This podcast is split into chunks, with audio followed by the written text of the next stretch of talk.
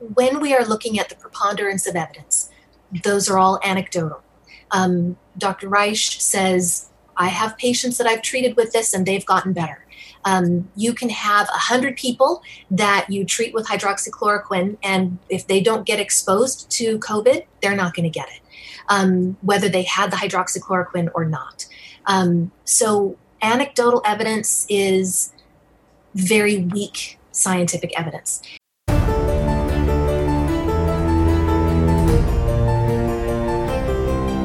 For those willing to listen, learn, and have eyes to see and ears to hear, this is the Nonpartisan Evangelical Podcast. I could stand in the middle of Fifth Avenue and shoot somebody and I wouldn't lose any voters, okay? Challenging the mindset of right wing Christianity and encouraging people to have their minds renewed and hearts transformed.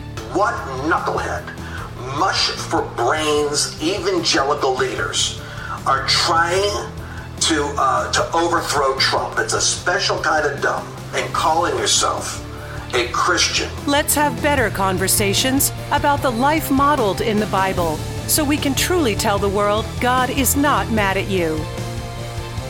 This is the Nonpartisan Evangelical Podcast at npepodcast.com. All right, we're live with the Nonpartisan Evangelical. I'm Paul Swearingen. Glad you're with us um, on this Friday afternoon. Hope you're having an amazing day, an amazing week, and are heading to an amazing, healthy, and safe mask wearing weekend. And I have a great guest with me today, Dr. Karen Hansen Smith of Hansen Smith Family Medicine, a, a family medical doctor.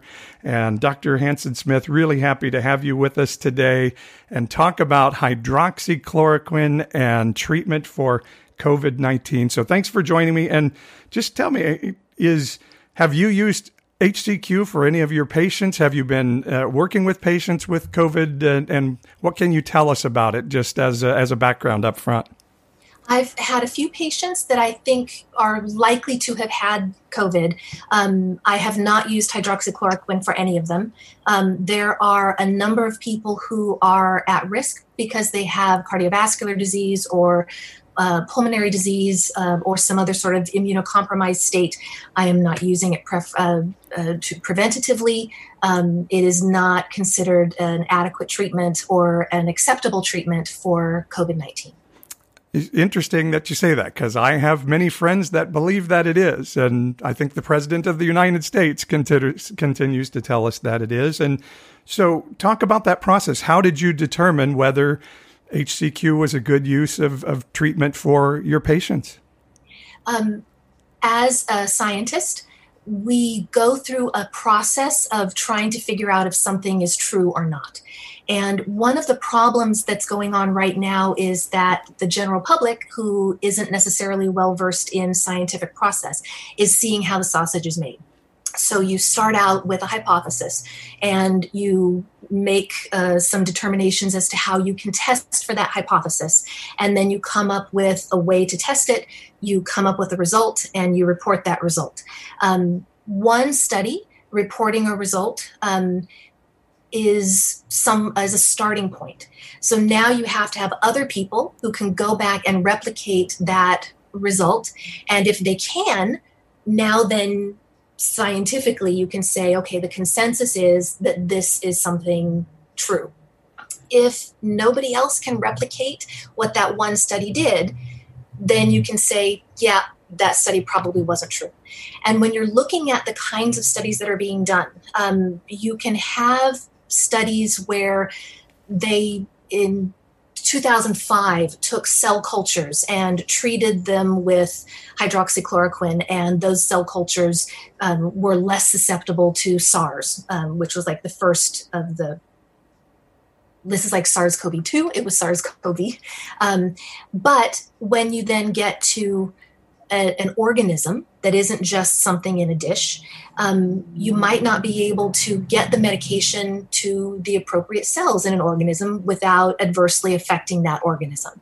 Um, for example, the thought of using detergent to help fight uh, the virus in a human body because you can use bleach on a surface and it will kill a virus. it will also kill the cells in your esophagus as you swallow it, and it will kill the cells in your bloodstream uh, and your vessels if you and that's it. bad. And that is bad. Yeah. Um, so while yes, radiation kills a lot of things, um, it probably would kill COVID. It will kill you too. So we have to be very careful about what we decide to put in our bodies based on what evidence. And so if you've got a, a, a cohort of studies of, of double blind randomized trials where people that are involved in the study uh, who are, are presenting the study don't know which people are getting which treatment. The people who are getting the treatments don't know which treatments they have. They are reporting here are what my symptoms are. All of that kind of goes into the calculations it's much much harder for someone to say well i know i was getting the medication and i'm getting better so say i was getting better um, or i know i was getting the placebo and so i know i didn't get any better.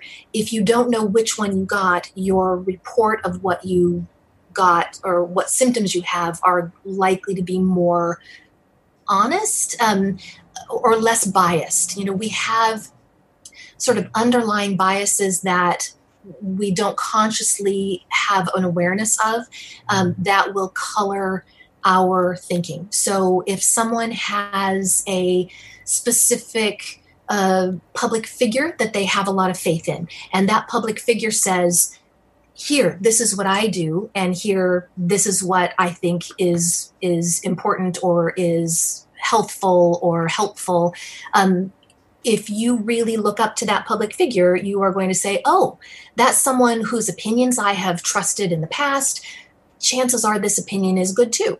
Um, without knowing where that person got their information, it's harder to say anyone is going to be right 100% of the time. Right. If that makes sense. Right. And, and so, in my very unlearned understanding of this. You, you, you have to test out the placebo effect. That if you can give somebody a tic tac and they might get better if they believe they're they're getting something to right. get better. And Not so, that and, there's anything wrong with that, right? Sure, um, but you want to make sure that that the the treatment that you are giving is not going to irrevocably damage someone. I mean, the risks have to be outweighed by the benefits. Um, when people are talking about hydroxychloroquine specifically, and even the people who have spoken about it, um, thinking that they have been seeing some benefit, the places that they have been using it have been in hospitalized patients on oxygen or on a ventilator. And the John Hopkins study that came out a few weeks ago they were not randomizing these patients. It was a it was a hail mary pass and they said well nothing else that we've done is helpful. Let's try this. And they were also though giving them dex, dex, dexamethasone which is a steroid medication and for for the way that people's bodies seem to be reacting to this particular virus is that the immune system in those whose bodies are having a much harder time with it didn't have an adequate um, response initially to the virus. And so there's then a subsequent overreaction by the immune system. So the immune system itself is now attacking the heart, is attacking the lungs, is attacking the kidneys, is attacking the liver. And so you add in a steroid medication that reduces the function of the immune system when you've gone into this thing called the cytokine storm. So you reduce that, the body's fighting against itself, and people might get better. Um, so people were getting both of those medications. They might have been getting one or the other of those medications. And when they put out the, the press release for that story, there were still a significant number of patients who were still hospitalized and still at risk of death um, who had not recovered yet. Um, and so their numbers were skewed a little bit, even saying, you know, maybe 26% of people who got the hydroxychloroquine and the dexamethasone got better, were only 13% of those who didn't get it, didn't get better, you know, got better. Um, it, it's one study and it was not double blind it was not a controlled randomized controlled study it was anecdotal and it is the least uh, sort of the the the least strength of evidence right. that you can get um, is well, my brother did this and it worked for him, so yeah, it must be good.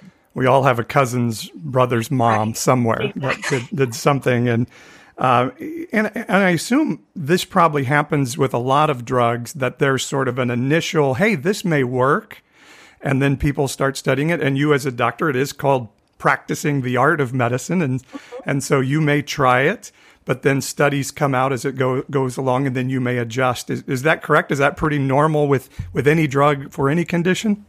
Right, right. The vast majority of the medications that even come out, just regular pharmaceuticals, um, there we are kind of lucky to have 18 to 24 months of testing in humans before it goes to market. Um, most of the longer term side effects that we see in medications, sort of um, what they're called aftermarket, come within about the first two to seven years. So if you are taking a medication that was just released within the last two to seven years, you are part of that ongoing research on what goes on with that medication, on how effective it is, and what kind of side effects you're going to have. So um, always have a little bit of, of awareness, probably, of, hey, here's a brand new medication. I'm going to try that one. and sometimes it works and sometimes sometimes it works and sometimes it doesn't. We ran into a big problem with there was oh 20 years or so ago uh, a combination of medications for weight loss called redux. And it um, was on the market for a couple of years and they found after market that a lot of people were having heart problems with it and they pulled it off the market. Um, vioxx probably 15 years ago uh, as an anti-inflammatory medication they presented it as a good anti-inflammatory medication. It worked great for a lot of people. The vast majority of people took it, didn't have any problems with it, but they found out that there were some cardiac side effects with it. And the biggest problem was the pharmaceutical company knew that that Ooh. was happening and they released it anyway. So there was a big to do about that. Um, so when you are looking at um, any kind of any kind of a product, when someone has a vested interest in selling you that product, um, if they've if they're going to make money off of selling it to you, be very wary about what they're telling you. If people look at a used car and say, that used car salesman told me that this was a great car. I can't believe it turned out to be a lemon. Um, but for some reason, we think that everybody who has a, a, financial interest in something is, if it's medical or science, that they they must know what they're talking about and they must be being honest with me. In your mind, is there a chance that some pharmaceutical company doesn't want HCQ to be used and they can pull off some way to stop this, or the FDA has some political reason or otherwise to try to stop HCQ from being used in a way that would be profitable for the average patient? Um, I in in all the realms of possibility, I can't say with absolute 100% certainty that there's no way in the world that that could possibly be happening. Right. But that's not the way that people make money. People make money selling a medication. People don't make money avoid so if the if there were some big conspiracy out there saying this could save hundreds of thousands of lives but we're not going to use it because we have this backroom deal that we're going to be able to sell you something else or or something that that isn't the way that the world works. Um, people make money by selling you something. Um, and if they're not selling you something they're selling you um, and so the the the worry about they're hoarding these medications to only give the important people um, so that the that the regular person isn't going to be able to survive this there there isn't enough of a system in place to make that happen. And is it true that i mean it would take thousands and thousands and thousands and thousands of people to be in on this, right? To oh, yes. for these tests and yes. all of these. This is this would have to be a humongous worldwide right. conspiracy that, right. and people keeping their mouths shut for forevermore. Exactly. And and that's just not possible. And um, you know, you look at how it, it takes if there are two people in on, on a conspiracy, it's going to get out. Um, so if you've got a hundred people or ten thousand people or a hundred thousand people in on a conspiracy, it's going to get out. So I, I, do want you to address this. Uh, this uh, Harvey Risch uh, wrote a, an op-ed. Uh, he's a Yale epidemiologist, and then of course we had this YouTube video with a group of doctors in their lab coats. Um, how do you deal with that? How do you see those things? Um, when we are looking at the preponderance of evidence, those are all anecdotal. Um, Dr. Risch says, "I have patients that I've treated with this, and they've gotten better." Um, you can have 100 people that you treat with hydroxychloroquine, and if they don't get exposed to COVID, they're not going to get it, um, whether they had the hydroxychloroquine or not. Um, so, anecdotal evidence is very weak scientific evidence. And if he had, or if the other doctors standing on the steps of the Capitol had said, we have studied 10,000 patients randomized, double blind controlled study with patients who we uh, know have been exposed or have been uh, positive and they've recovered, and we had this amount of people who've recovered. Um, the, the problem is they didn't have that. It's it's here's my opinion. This is anecdotal evidence. It's not something that I am going to base my uh, my prescribing habits on. Um, I wouldn't take hydroxychloroquine to help prevent this. Um, would you give it to a family member? I would not, and I have not. Okay. Um, it's not um, for those people who have been getting it. They are hospitalized. They their hearts are being constantly monitored, so that if they have some kind of a side effect with it in their weakened state, there's a chance that somebody can do something about it. Um, it has not proven itself to be a preventative in any way, shape, or form. Um, and back in the early days of them talking about it, they were talking about even adding in azithromycin, which is an antibiotic which works against bacteria. COVID is a virus, and no viruses are ever treated by antibiotics. Mm. Um, there is a thought, well, maybe it's an anti inflammatory and maybe there's some other. So they studied it and they said no. Um, so, no. And unless there was a, a, a, group of major studies, if the studies where they have been looking at hydroxychloroquine, all, chloroquine, all came back, hey, yeah, it seems to really be working, then sure. But they didn't. Mm. They they stopped the studies. They said, no, we can't say that this is helpful at all.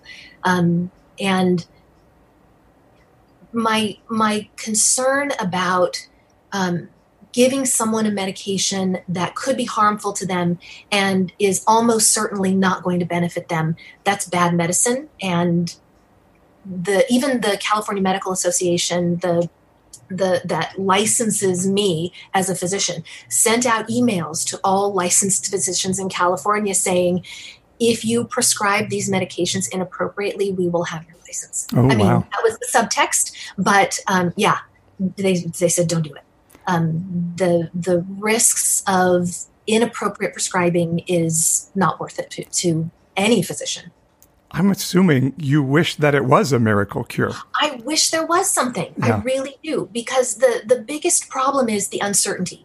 Um, we don't know when this is going to be a, a minimal enough problem that we're not going to be having to walk around with these all the time. So the the the thing is that the coronaviruses there are four different coronaviruses that cause the common cold. We have, as a species, seen them for years and years and years. And it used to be 200 years ago, people would go to bed with a cold and might die with it because their bodies hadn't seen some of the other COVID or coronaviruses that had been around. The three most recent ones that we found MERS, SARS, and now SARS CoV 2. Um, they are ones that we as a human population have not seen before. So we go back to the the native populations in the Americas getting exposed to smallpox. They didn't have any resistance to it. We don't have any resistance to COVID nineteen. So we just have to figure out how to vaccinate against it or how to prevent getting it in the first place. Um, if we don't have a cure for the common cold, we're not going to have a medical cure for COVID. Um, the thing is supportive. When when you get a cold, um, you go home. You take something to help keep your fever down, um, something to help you breathe through your nose, and you rest and you drink lots of fluids, and you make sure you're eating enough calories so your body has the energy that it needs to fight the infection. And for the vast majority of people who are getting sick with even this COVID nineteen, they treat it that way, and they come out fine.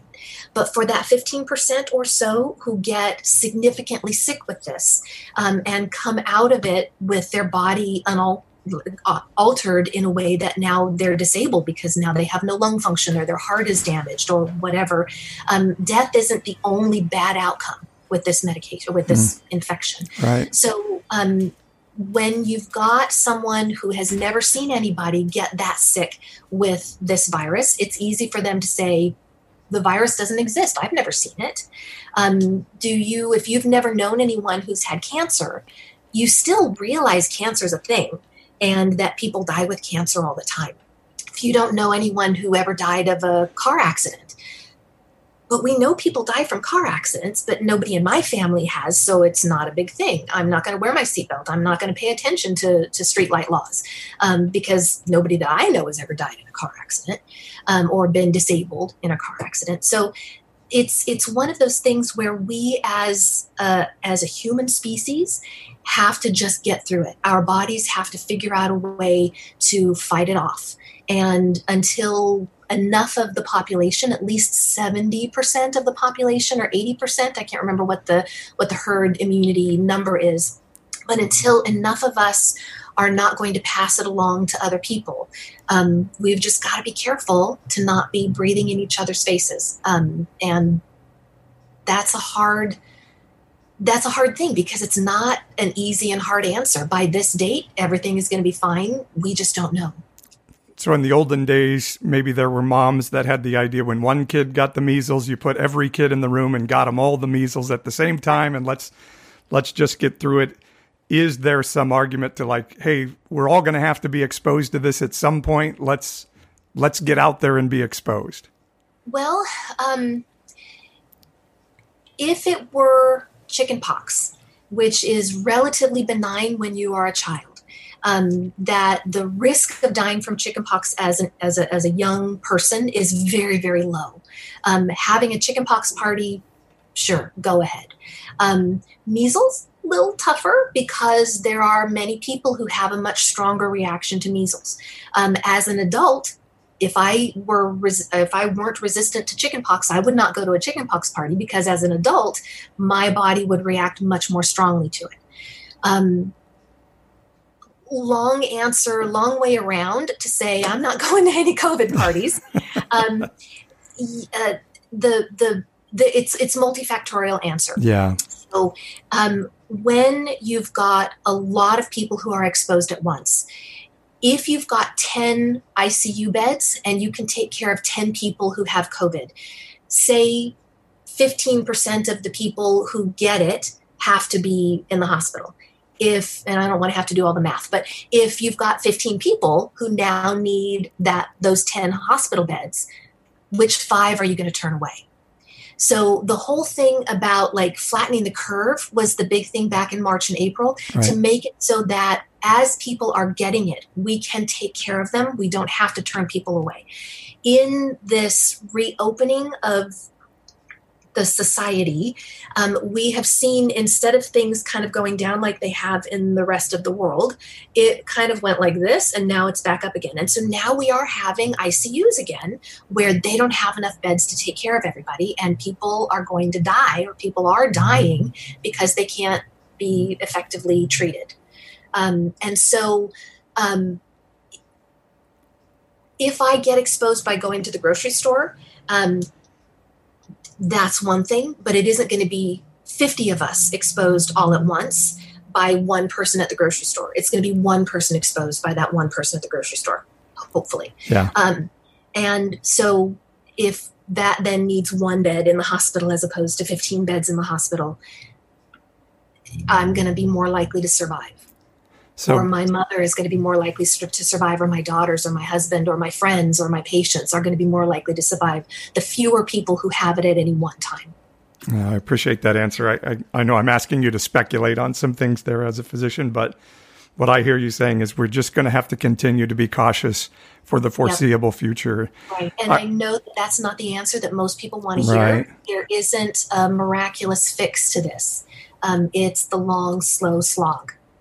And and I think you said something very interesting at the start. We're we're seeing the sausage factory. We're seeing how medicine is done live in real time on nationwide TV on an ongoing basis and and we're all used to 20 minute TV shows where everything gets concluded. So maybe that's part of our problem. Wrapped up at the end, yeah. all right, Dr. Karen Hansen Smith. Is there anything else you need to tell us about COVID 19 and uh, in these days? Wear your mask, wash your hands, don't touch your face holes. You'll be okay. We'll make it through. All right. Hey, I really appreciate you coming on and just helping us kind of dissect this conspiracy theory a little bit and, and start to, to think about how drugs are do come around. And so hopefully this has been helpful to some people. I'm sure there are some that are just going to believe the conspiracy no matter what. But for some of us, hopefully this gives us some insight from somebody with your expertise to help. So thank you very much. My pleasure. Thank you, Paul.